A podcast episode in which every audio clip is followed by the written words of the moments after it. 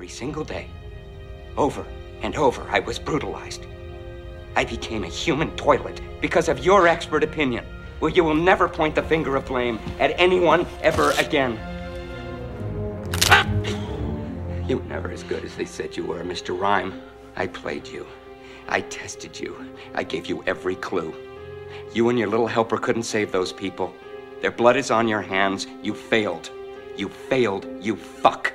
Game of chess, Mr. Rhyme. Some people win, some people lose. I win, Mr. Rhyme. I win, you lose. What kind of vegetable would you like to be, Mr. Rhyme? A carrot? How about a zucchini? Zucchini? You want to be a zucchini? Alma! I'm sorry. I didn't hear you. Did you say zucchini? Welcome to part 2 of our Bone Collector episode. But before we go into real talk, it's time for PP, our patron pitch. This is where we let our patrons know what they can expect in their exclusive patron feed, and we let non-patrons know what they're missing out on.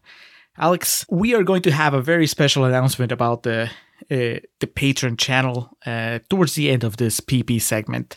So that's consider that a tease, all of you listening. It's good stuff. Don't worry. It's nothing bad.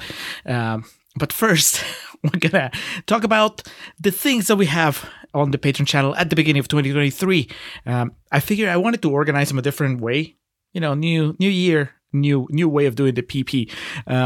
So for people that are on the ground floor, the opening tier, those of you who are basically on the Travolti's tier, you're going to get all the kind of room floor stuff, not just from this month, but from last month, because I'm a little behind on collecting all that stuff. But trust me, there's a lot of stuff that didn't make it to the episodes on the main feed. So you're going to get all that stuff. Sometimes they have to do with the episode. Sometimes it's just tangents that we went on.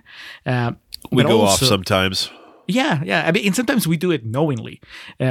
Just recently, we had, what were we talking about? Oh, the Wake and Fright episode. There's about, I don't know, 7, 8, 9 minutes of you and I talking about just times when we drank so much that we got sick. I forgot about that, yeah. Yeah, I was like, is this too gross? And then one of our patrons, I think it was Paul, he was like, more of this, please. Like, I don't know that we want to open that box. But anyway, you get that. And you also get access to all our bonus episodes. Every month we have at least one bonus episode, usually picked by one of you. So this month, Ben has picked up the movie The Negotiator, which is I was going to say an old. It's not old, but it's kind of like an older movie featuring Samuel Jackson and Christopher Plummer. He asked if it would be something that we would be interested in doing. He was he wasn't forcing us to do it the way that he forced us to do that Sex and the City episode a while ago. He was just like, what do you guys think about that? And I said, I think that Alex will be okay with it because I know I am. Paul Giamatti's in it. There you go. Always a good thing. But yeah, I mean, Samuel Jackson and Christopher Plummer, you don't see that every day. Not them working together. So that will be there as part of your patron feed. Now, if you're on the Winonis tier and up, you also get access to our pre-recording notes. You get access to our QVRs. This month, patron Brandon Curtis is picking the QVRs, and he gave us a list of movies, and he's like, you guys pick. All of those movies are movies I'd never even heard of. Unsurprisingly for you and anybody who's been following the Patreon channel for a while, they're Indian movies. So, Brandon, we're going to do a little bit of research. Alex and I are going to sit down and look over the options and look at run times and subject matter and amount of musical numbers. And we'll get back to you by next episode. We'll determine which movies are getting the QVR treatment, the quick video review treatment. But that's also going to be happening. And then, of course, we have Contrarians After Hours.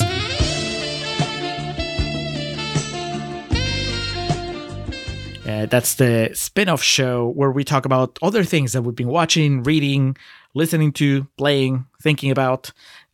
Alex, we have a very appropriate after hours, I think, to open 2023. Yeah, I think we discussed off air that our plan for our first after hours is discussing our respective holidays and what we did, where we went, who we saw, what we celebrated, maybe what we got. I got a few cool gifts to discuss as well, but I think both you and I did some substantial traveling last month, and we haven't really caught up on that, so we're going to be catching up with each other, and also, you know, for the benefit of our patrons, I guess, if they want to hear about our trips. For me, it was just back to Vegas and around Texas a little bit. For yourself, you left the fucking continent.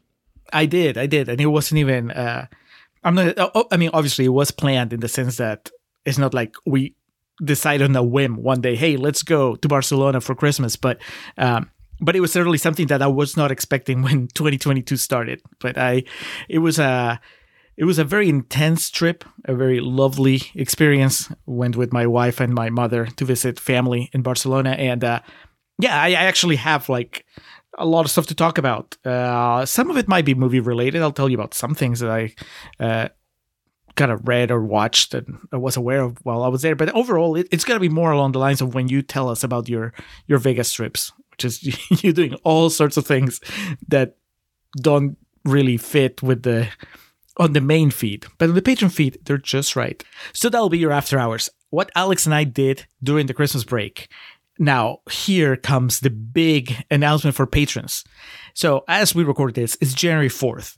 If you're a patron of any tier on January 4th, right now you're listening to it and you're a patron. Okay, congrats, because regardless of the tier, you're going to get to give us a movie to do on the feed.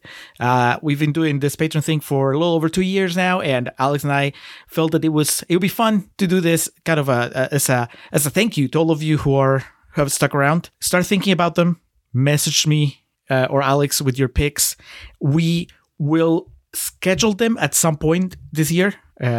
We're just going to basically see how they fit with the rest of the things that we're doing, but they will get done in the fiscal year of 2023. You just let us know, the minimum requirements, make sure it's streaming in the US and make sure that it fits, it's either fresh or rotten on the tomato meter. If there's something you really want us to do and it doesn't quite fit that criteria, talk to us. We'll see if we can figure something out. But I'll be also reaching out to you individually, just kind of to remind you if I haven't heard from you. But hey, that's a lot of patron picks. So basically, I think the way that's going to affect our schedule going forward, Alex, is that instead of doing, us picking 2 episodes out of the 3 of the month, and then the 3rd episode is a patron episode, instead it's going to be 2 patron episodes every month, and then the 3rd one is something that we pick. That seems like a fair trade-off. Or maybe there'll be a month where we do all 3 patron picks, depending on how, what they throw at us. We can mix it up. Yeah. It's our show. We can do whatever we want. Now, what happens to those patrons that you're already in a tier where you were already giving us patron picks? You're like, well, what changes for me? Do I get anything? And I'll say, yes. Yes, you do. So if you were already giving us picks for the main feed, this is what Alex and I are going to do for you. We're going to do a dual quick video review. You just throw the movie at us. In this case, it doesn't have to be rotten or fresh. It can be whatever you want. And we will do something very similar to the way that we did the Facebook videos that are also on our YouTube channel, or when we did the Lawnmower Man episode, where you'll see both of us on video, but they'll have the quick video review format, which means that Alex and I will talk about the movie before we start watching it. Then we'll watch the first half separately. We'll come back, record a second segment halfway through the movie where we discuss the movie up till then. We'll go off, watch the rest of the movie, and then come back for a third segment where we talk about the movie in general. So it's a quick video review, but the two of us are doing it at the same time. So it should be fun. And I think that there's a lot of you that throw movies to the main feed that haven't done a quick video review yet. So it's a good chance to kind of get you to try that. Hopefully everybody's excited about this as I'm explaining it. I can just see a bunch of patrons just scratching their heads. They want us to do what? Don't worry. I'll reach out. I'll get some picks out of you, and then we'll arrange our schedule. But be excited. If you're a patron, then you get to do that. Now, if you're a patron after January 4th, well, just wait till next time we do this. I can't promise, because we already have enough patrons that I think that this is going to take us a while to go through all the movies that they're going to throw at us. But excited to see that. Congratulations, by the way, to our newest patron who made this deadline, Dale Bridges. And if that name sounds familiar, that's because that's the author of The Mean Reds. I guess he liked the fact that I liked this book enough that he's like, sure, why not? I'll become a patron. Maybe he just wanted... I sent him a copy of the file of me reading those passages of his book on the Patreon channel, and I guess he liked it. He was like, oh, that's what's happening on their Patreon channel. I'll join. But welcome, outstanding, Dale. Yeah, thank you. Happy to have you. Now, if you want to be like Dale and all our other cool patrons, just go to patreon.com/Contrarian Prime. Check our tiers and join the Contrarian supplements. $1, $3, $5, and $10 are our respective tiers. And for, you know, the usual amenities that comes with, those are laid out. And Julio just kind of, for y'all currently there, you got your updated terms and conditions. But that doesn't mean that you can't join if you haven't already. There's still plenty of shit on there for you to enjoy. Depending on the tier, you still request a movie from us and a quick video review. Gives you access to all the way back to our Blue is the Warmest Color episode and, you know, the things we've done along the way. Cutting Room Floor, notes, all that shit Julio mentioned already. And also our epic coverage of the Rock-Cena rivalry from 2012. That's not just for wrestling fans. We do a good job of diving into their respective movie careers as well. That's what I like to think is one of the bigger selling points of our patrons. So check it out. Head on over there, just drop $1 and see what we got and what you like. And if you want more, then there's ways to get more. To all of our patrons, we love you all dearly. And as I like to say, into the new year of 2023, we continue to accept applications.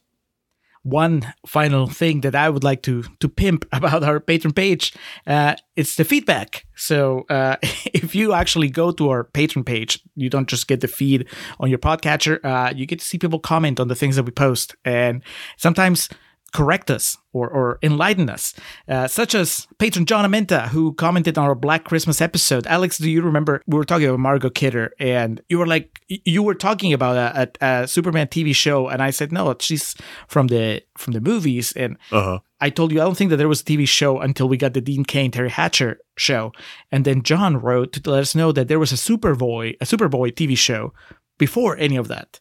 And he's like, Alex was probably thinking of that. And I responded, I'm pretty sure Alex wasn't thinking of that.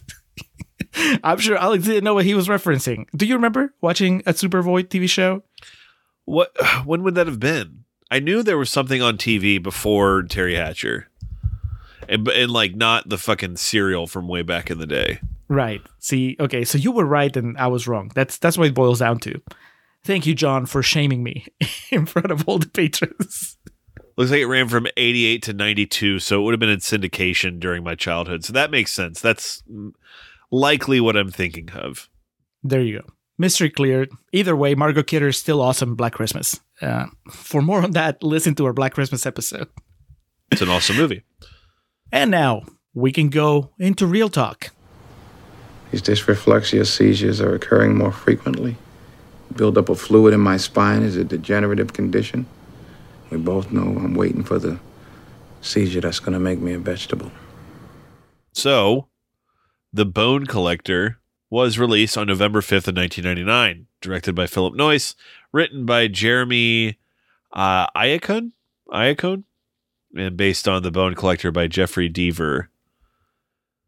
It's a movie that had a budget of nearly $50 million. This movie made $150 million, Julio.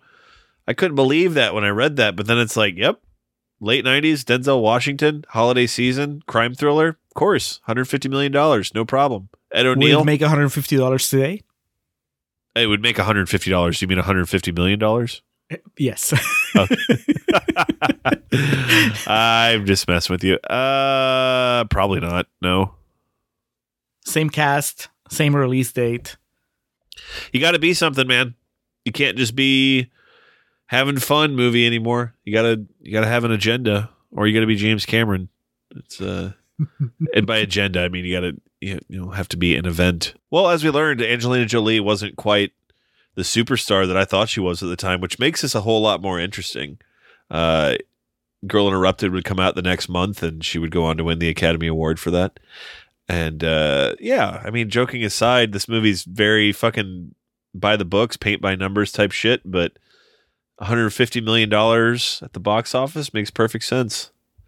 28% of Rotten Tomatoes.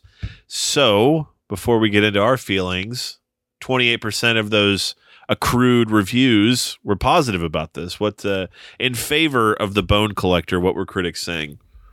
All right, fresh quotes now. We're going to start with Harvey S. Carton from CompuServe, who says, "The Bone Collector is gripping, and Miss Jolie, for all her tentativeness in the acting department, is pleasant on the eyes." Harvey, come on. Yes, she is very attractive, but she's also a good actress. Do you think she's good at this one? Of all the movies to pick Angelina Jolie as like a sex icon, this one. She has two scenes where she is not just dressed as a cop, right? Like the opening with Cannavale, and then the Christmas party at the end. But yeah, well, but none of this is like fucking scorching hot Angelina Jolie. So I don't know. Yeah, well, tell that to Harvey S. Carton. Next, Lisa Schwarzbaum from Entertainment Weekly says, "Phillip Noyce creates an effectively shadowy, decrepit Gotham." Gotham City? Phillip Noyce to direct the Batman sequel. And finally, Frederick and Marianne Broussat from Spirituality and Practice say, "A thriller that also manages to focus on the art of mentoring." The art of mentoring, Alex. The Whiplash connection. This is real talk. Let's get this out of the way right away. Is Denzel out of line with the way he treats Angelina and people in general in this movie? I don't.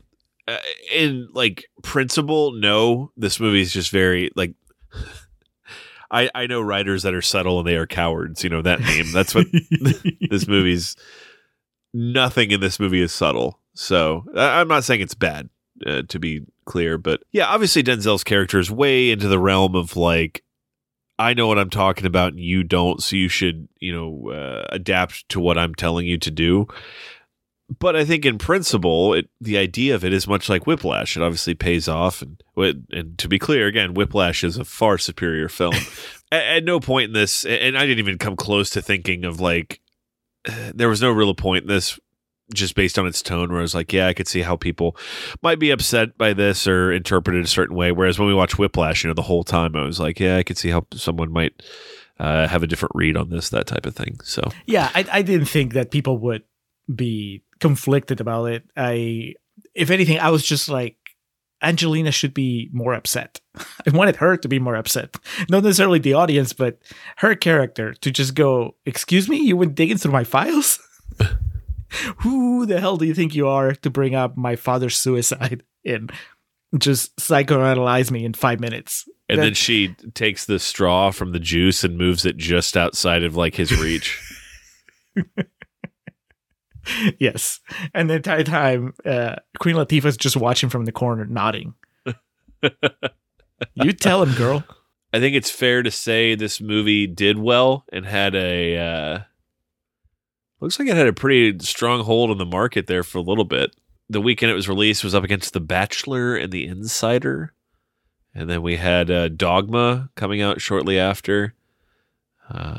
Sleepy Hollow with Christina Ricci and Johnny Depp. Mm-hmm. And then all other movies of the holiday season came to a screeching halt on November 24th of 1999. When the Arnold Schwarzenegger vehicle End of Days was released.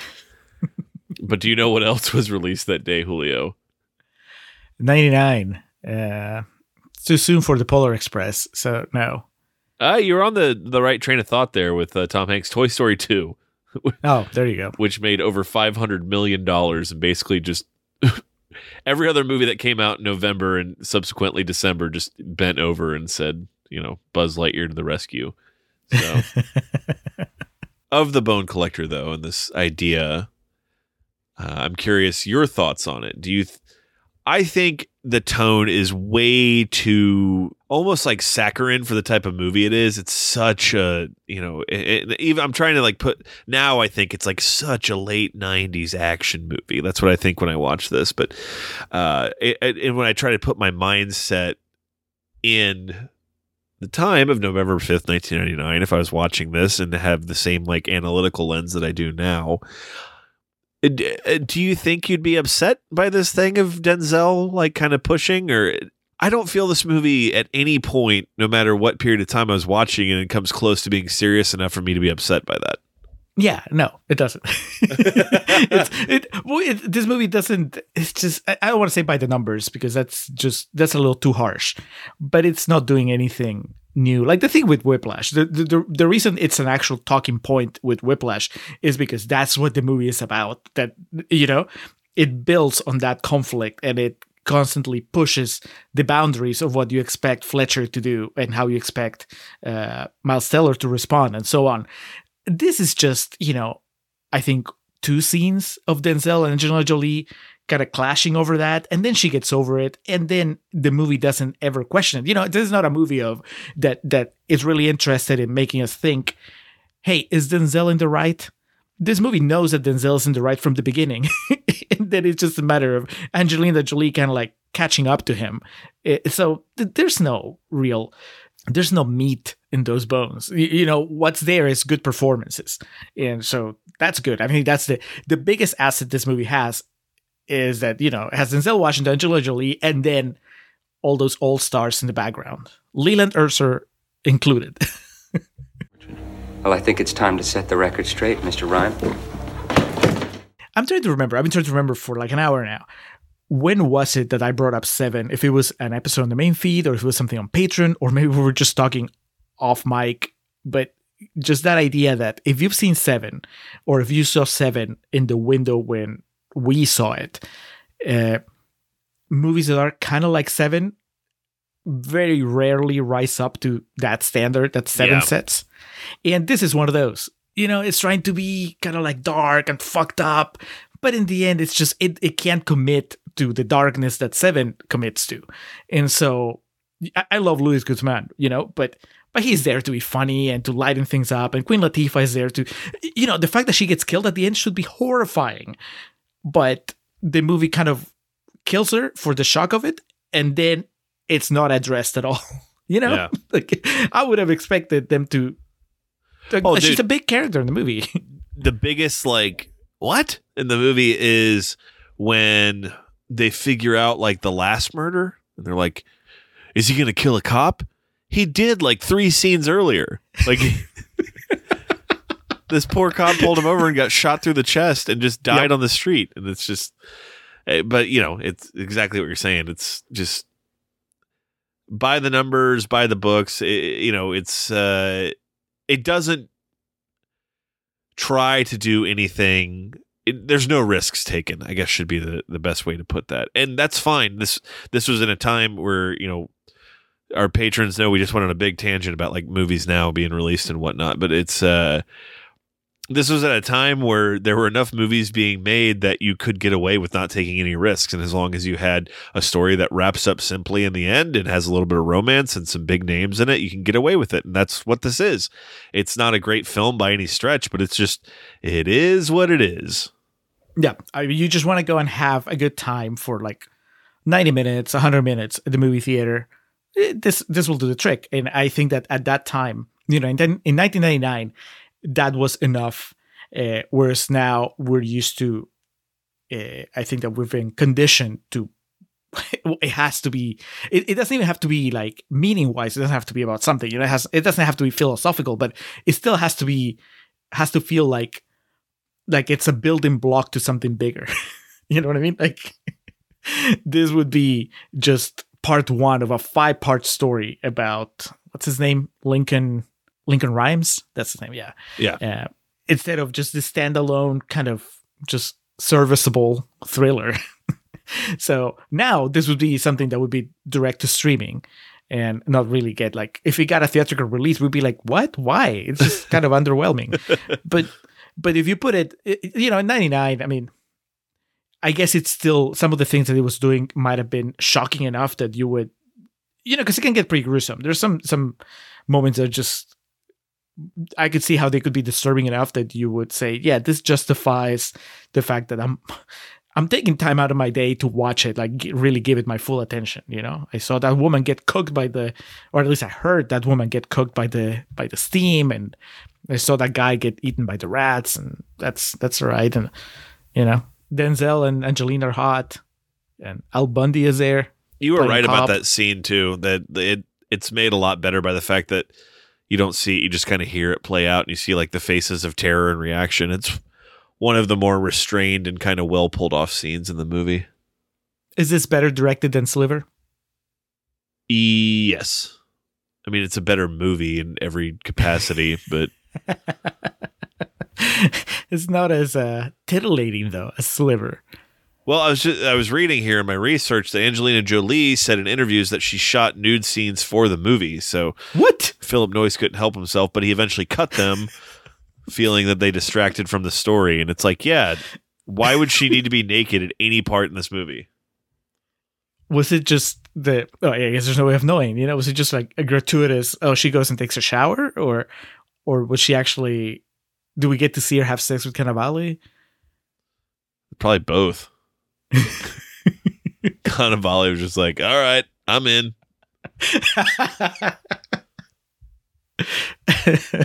This is fucking awesome though, this thing right here. To confuse audiences and increase tension, Michael Rooker played the masked killer in several scenes. I think that's awesome. There you go. That's how you do it.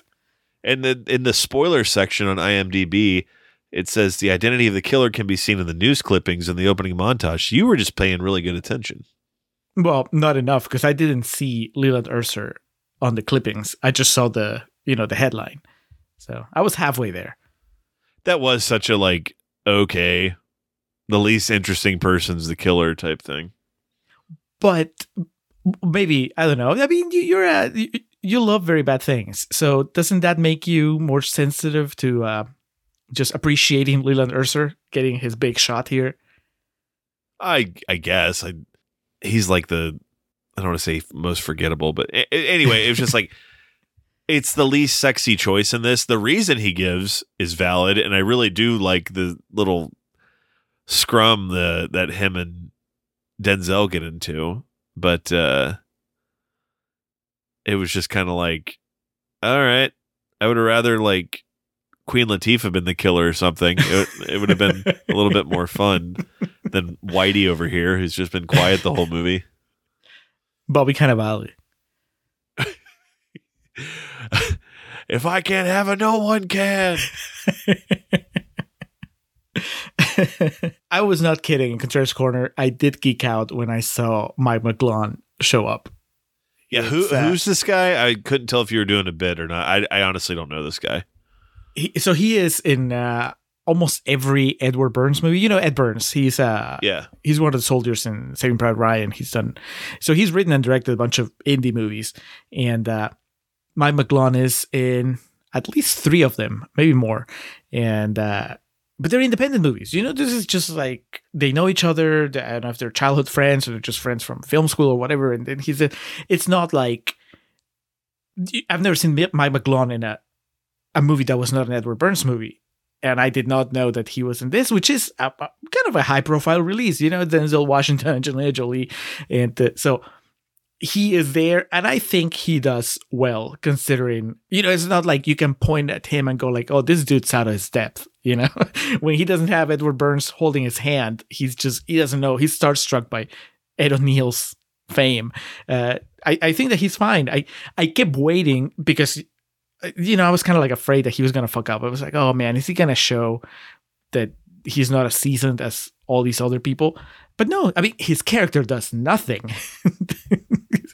I guess he just, why do you think he's there? Is it just, you said this was adapted from a book, right? Do you think it's just because that character was in the book and so they felt the need to put him in the movie? Because he doesn't really do anything. Or is he there to be a suspect? Yeah, I kind of got the feeling he was there to be like a red herring, but about halfway through, you see he cares too much to really be the killer. I don't know. I mean, I don't know how they justified his existence, but I was glad that he was there. Just because I know him from those other movies. I was like, that's cool. He's doing his thing there. He's being a cop. For whatever it's worth, I thought what you did today was pretty damn terrific. But that actually reminds me that I felt like this movie. So I want to say that it has too many characters. Uh-huh. and maybe that is to its detriment. I like everybody there, you know. I like Luis Guzman, and Luis Guzman's great. He's so good. But there was, I mean, I don't know. I wasn't kidding all the way when I said that there was a version of this movie that would just be Denzel and Queen Latifah doing the sleuthing. I guess that's more like Rear Window, where it's just, it's not this big sprawling operation, but it's just two people trying to figure it out. But that's just because I felt that so many of these characters kind of played the same role, and so like I guess you need Ed O'Neill because you need somebody that's the person that's going to assist him. But at the same time, if you have Ed O'Neill, technically, like I think that you only need one cop to help him, one cop to help Denzel, and one cop to be against him. So you need Rooker and Ed O'Neill, or Rooker and Angelina Jolie. As far as, you know, big names with parts that are fleshed out. Everybody else, you know, they can go down to like 1-2 lines. Maybe you beef them up a little bit for flavor, but it just felt like, man, it's like name after name after name after name, but they don't really, like, they're there and they're fun to look at, but they don't really add up to much.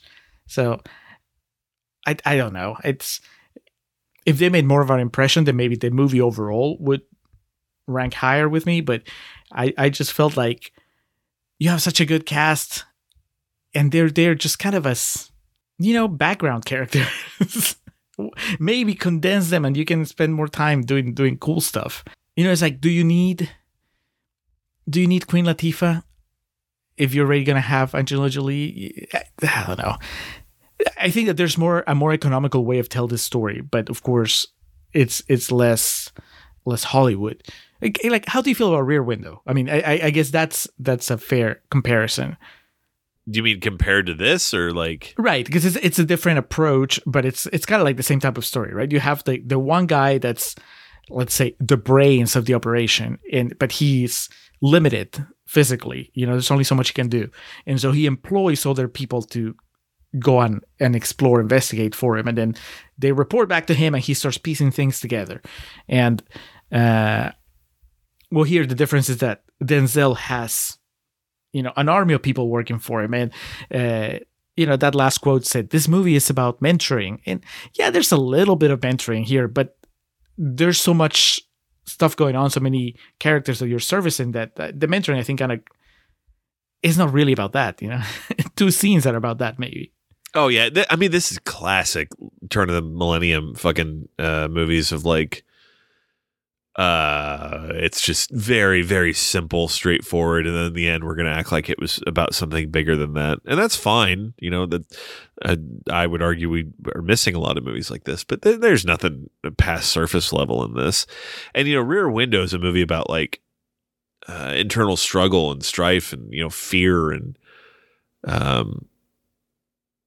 you know, questioning oneself and actions and shit. And, you know, Hitchcock movies go a lot deeper than people give them credit for. But this is just kind of like, it's watching MTV, man. It's watching a few music videos and, you know, seeing what happens. And, you know, this is close to the death rattle of like that idea of stylized content. Like, I always think of Victory, which is an incredible song by Biggie and Puff, and I think Buster Rhymes is on it too, and that music video was like a movie. Like, it was like 9 minutes long, and it was acted out, and that's, you know, there's a good part of that, or a good way to do that, where it's a movie kind of like this, which, you know, is probably no better than a C+ movie, where it's just kind of stylized. I'm watching this, it looks cool, and the people look cool, and the result I'm getting satisfying. You know, that's fine. And, you know, that line I always said about Natural Born Killers being a 2-hour music video, that's like the bad way to do it. In a movie like this, and there's other examples, this is a completely serviceable and passable way to do it. I think it's been years since our Natural Born Killers discussion, but I think that for all its missteps, I think it's at least trying to say something. So I will cut it some slack. Don't get me wrong. That movie's failings are in different places. It's obviously trying to do a fuck ton more than The Bone Collector is, but... but you know what? maybe this is what really bothers me, why I'm having trouble just accepting that The Bone Collector is just a movie that's meant to be enjoyed with your brain at, you know, half heat or low heat. And that is that it opens with Denzel Washington talking to his friend about euthanasia. And it's like, he's a really good actor. Uh-huh. And the other dude is doing fine too. And so it's just, that sets up a premise that is so compelling. You know, this guy has decided that he's had enough, and his friend saying, "Okay, well, at least give me a few days to prepare for this." And then it's almost like from one scene to the other, right? Like he's very despondent about even the idea of helping Ed O'Neill with this investigation, and then at some point he has a seizure, and then he becomes interested in the photographs. And then it's like, all right, I'm back, and that's it. You know, that's not true. He has that conversation with Angelina Jolie where she brings it up, and then he says, "Cop to cop, we don't talk about this," or "I don't want to talk about that." And I thought that was cool, but yeah. There's not, you know, I want that through line to really take me somewhere, and I guess I'm having a hard time buying that the experiences that happen in the movie The Bone Collector were enough to bring Denzel Washington to a place where he's just ready to celebrate Christmas at the end of the year. He looks like a brand new man. But it's unfair of me, right? Because I'm putting way too high expectations on this movie. It's almost like by accident, they were a little too good on that opening scene. And now I'm just like judging them for that instead of the movie that we're actually making. So it's like one of those things of very 90s stakes, you know, and I no one loves Titanic more than I do, but like I always talked about in that episode, and I always still talk about these fuckers know each other for 12 hours maybe, like that type of thing. And that's just like this movie too. Like you set these impossible stakes with this, and it's like at the beginning of this movie, this guy was asking someone to kill him. It's the tone, it goes all over the place, and it sets a very strange set of stakes and circumstances that now that's the problem. Like movies need to be like this from time to time. You can't make every movie like this, but they need to be silly and they need to be so ridiculous. If you made a movie like, if a movie like this got a theatrical release today, and again, we're talking 28%, so this wasn't a movie that was widely heralded, but like this would get like crucified. Like the idea that, well, in the beginning he was threatening suicide and then it just went away. It's like, yes, I understand your gripe with that, but sometimes movies kind of need to be this. And you know, this did break my 90-minute rule, but honestly, when I was thinking about it, wasn't really much you could cut out, and not much seemed completely unnecessary. Maybe if I went through with a fine-tooth comb, I could find 10 or 15 minutes you could eke out. But yeah, I'm pretty sure we disagree here. Do you think it would be a better movie if they removed the sort of hinted at romance between Denzel and Angelina? Because I think it would be. Yeah, like I think it works better if they're friends afterwards, like mm-hmm. like a legit mentor, you know, pupil type relationship. Because it's like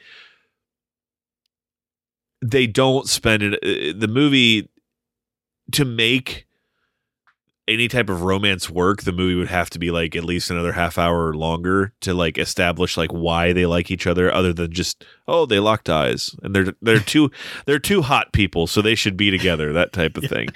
And let them have dinner together at least. Share that juice.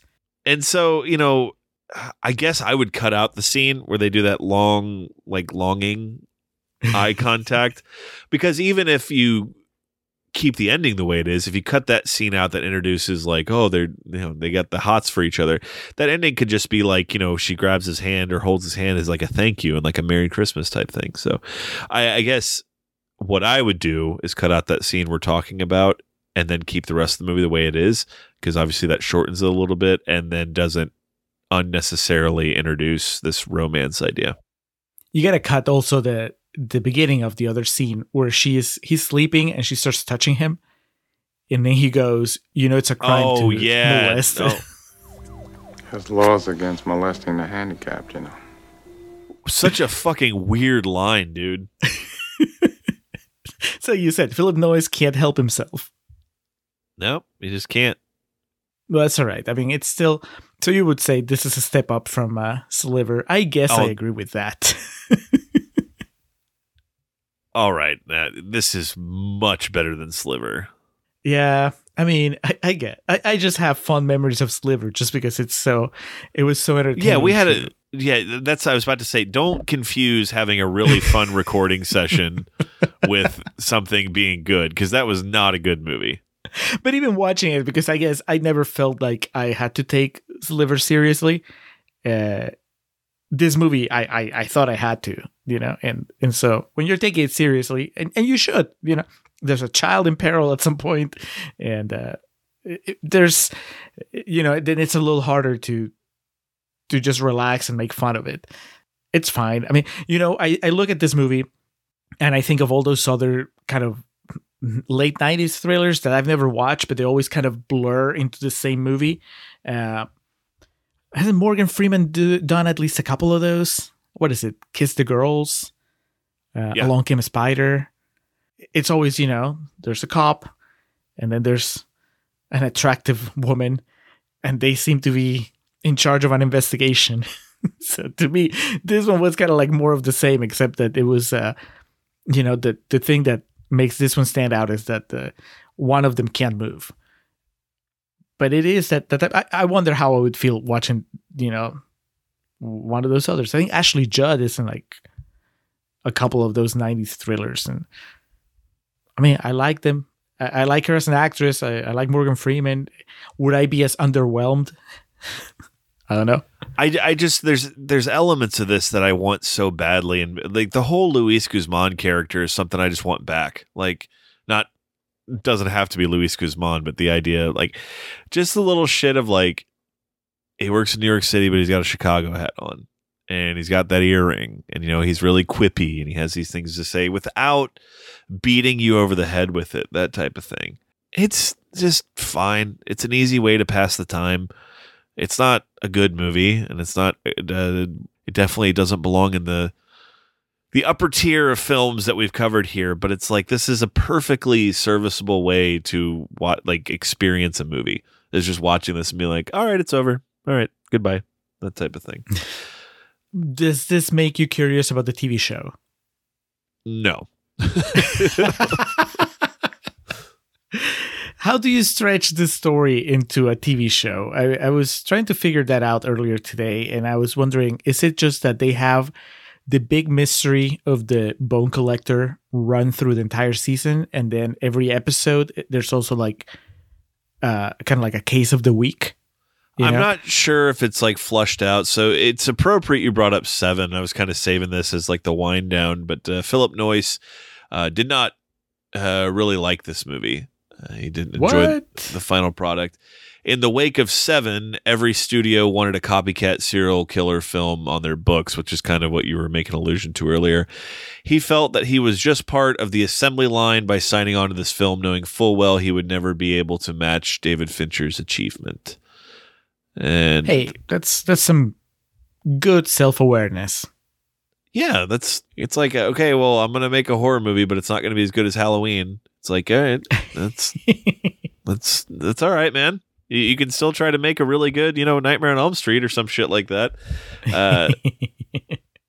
So I just thought that was kind of interesting, but this story seems pretty compact. Lincoln Rhyme Hunt for the Bone Collector, which ran from January 10th of 2020 to March 13th. So it looks like it's just one season, but no, I don't have much interest in visiting this. It's like, once you've seen Denzel play Lincoln Rhyme, why would you want to see anybody else? I mean, honestly, that's like watching this movie in 2023 now, Jesus, is it's kind of like, it's not a novelty, I would say, but like trying to view it as like a Denzel performance is like, it's the movie where he plays a quadriplegic, and this is interesting to watch and see how he kind of reacts to everything going on, that type of thing. It is what it is. The movie poster is one of the most late 90s things I've ever seen. You know, the two faces in the top with the names, and then, you know, kind of middle center, there's like the action going on, and then the bottom is the name of the movie. It's, dude, like, look it up. Look up the poster for Along Came a Spider. Well, this poster looks like the one for fucking Double Jeopardy too. And then the poster for Kiss the Girls. They're all the same. Oh yeah, that's, well, dude, fucking Along Came a Spider has the broken glass. That's even bigger. It's, you know, over Morgan Freeman's face. And then Double Jeopardy. Oh man, Double Jeopardy's got the knife in between them. Oh, it's so good. See, this is what, when I say it used to be better, this is what I mean. When we had just like these phases we went through with fucking movie posters. Now there aren't movie posters. Kiss the Girls has like a flame that looks like a face. Oh, dude, Kiss the Girls is the Double Jeopardy poster. Look up Double Jeopardy. It's the same fucking thing. I mean, they definitely let you know who's in the movie. It was a blessed time period, I guess, depending on your prerogative. But it was a simpler time, Julio. Look up one more, Alex. It's called She's the One, which could have easily been our Cameron Diaz pick for next episode. From what year? 96. Oh, the poster with everybody on it? And then, yeah. Okay, yeah, you got the happy people and the one person that's like, well, I don't know about this. Yeah. Yep, and on the far right, there's my boy, Mike McGlone. There he is. It's like, I'm going to be in a movie with Denzel Washington soon. Oh, man. So this, like the adaptation of that poster in the mid-2000s, it might have been early 2010s, it was like that. You had the characters making all the kind of different faces and whatnot, but it was Something Borrowed and He's Just Not That Into You, where they would be like squares, like it was like the Brady Bunch type shit, and then it would be like different characters, and then like random squares would have like flowers in it or some shit. Oh man, I'm looking at this Something Borrowed one now, dude. It's exactly that, right? Yep. Yeah. We're going to have to do Something Borrowed one day, because that's Julio, myself, and his wife screened that movie together. And that is a special kind of terrible movie. But I guess that's bringing it back for our patrons, back to Kate Hudson, because she has like whatever the opposite of an Oscar scene is she has in that movie. She has a Razzies clip. She does. Hilary Swank was a producer on that movie. Why not? All right, so where do you land ultimately? The Bone Collector, what does it get? It gets a C+. It's, again, it's kind of like, it was fun to watch in the sense of a time capsule type thing. But again, at the end of the day, what we're doing is watching movies and judging them for where they stand on their own merit. And it's okay. I don't want to say predictable, because again, LOL, Leland Orser at the end type thing. It doesn't overachieve, but it doesn't try to. And there's not necessarily something wrong with that. If this movie had been 10 minutes longer, I could have possibly started to get annoyed with it. But where it landed, I'm fine with it. I don't think I'm ever going to be motivated to watch it again, but it's not a movie that I would outright say is like bad or trash. So I give it a C+. What about yourself? I'm going to give it 2 stars. It feels harsh because I had a good time watching it, but there are movies that are similar. There are other Seven clones that do, I think, either a better job at being Seven clones, or at least they swing for the fences a little harder. And so this was just there. It's blessed with a cast that not so much elevates the material, but makes it watchable. You know, it's like, it's what you said. Really, the novelty is just seeing Denzel Washington playing, you know, this character, Angelina Jolie at the beginning of her career, and then all those other actors in the background doing things. So, but that novelty, you know, it only happens once. And it only carries you. So yeah, exactly. I guess that's the whole point. It carries you so far. And also when you've seen the movie, it's like, why am I going to watch this again? yeah, I will recommend everybody watch. I'm sure it's on YouTube somewhere, but the Leland Orser monologue where he explains his backstory and why he hates Denzel Washington so much, that is worth watching. But that's not enough to make it a good movie. So yeah, 2 stars. Excuse me, Mr. Runt. Kenneth Solomon. I've read all your books. Scene of the crime at least 12 times. It's great to actually meet you. Pretty fine, these guys, Paulie. All right, Julio. That is The Bone Collector. What is on deck next? Coming up next, we continue paying off our debt. We move on to the next head on Mount Rushmore, Asterisk. This is the Asterisk itself. We're going to go into the Cameron Diaz entry, and it is the movie Being John Malkovich, which, like I mentioned earlier, is a Cameron Diaz movie. It's not a Cameron Diaz vehicle. Would you call that an ensemble? Yeah, I think that's fair, despite the fact that John Malkovich's name is in the title. Yeah, but it's like if I were to call it anybody's vehicle, it would be a John Cusack vehicle. But really, it's like him, yeah. Catherine Keener, Cameron Diaz, John Malkovich. Go. So that's a fresh movie, so we'll be trashing it at Contrarian's Corner, and then we'll talk about it in real talk. For real, I don't think we've ever discussed Being John Malkovich, Alex. We've talked about Spike Jonze.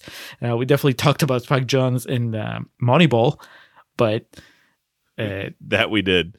That, but not so much about his movies. So I look forward to that conversation. I own the Criterion. Do you own Being John Malkovich? My God, fancy. No, I do not. I'll have to find where to watch this online. Well, I'll try to make time to read the essay by Noah Baumbach. I'll see if I can bring some extra Criterion insight. But that's it. That's coming up next. Being John Malkovich. Watch it. All right, Julio. Well, that was The Bone Collector. Being John Malkovich is on deck, and I think that's going to carry us out of here. So we'll move on to perennial plugs. Start off by giving a thanks to The Festive Years, who provide our opening and closing tracks. They kick us off with Last Stand, take us home with Summer of 99. Be sure to head over to thefestiveyears.com for any and all Festive Years needs. Our friend and fellow podcaster Hans Rothwieser is the man behind our logo, behind all the drawings, all the graphics on our webpage, our Patreon page, our merch page. That little tomato looking himself in the mirror and all its different iterations, that came from the mind of Hans. So if you like it and if you want to check out more of his art, his work, check out mildemonios.pe. That's his website, mildemonios.pe. You can reach out to him on Twitter at mildemonios. Email him, mildemonios@hotmail.com. Just tell him that you like his work, that you would like him to draw something for you. Or you can tell him that you've listened to his podcasts. He has 2 of them, Nación Combi, which is about Peruvian current affairs, and Marginal, which is about economy. Hans, thank you for all your support.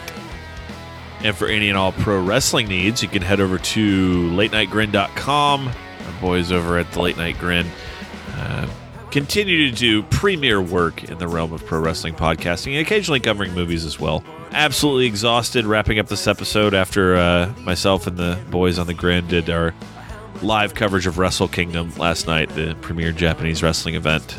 So that's up right now on their Patreon as well, but be sure to go to their website, check out their Twitter account, Instagram, YouTube, all that good shit.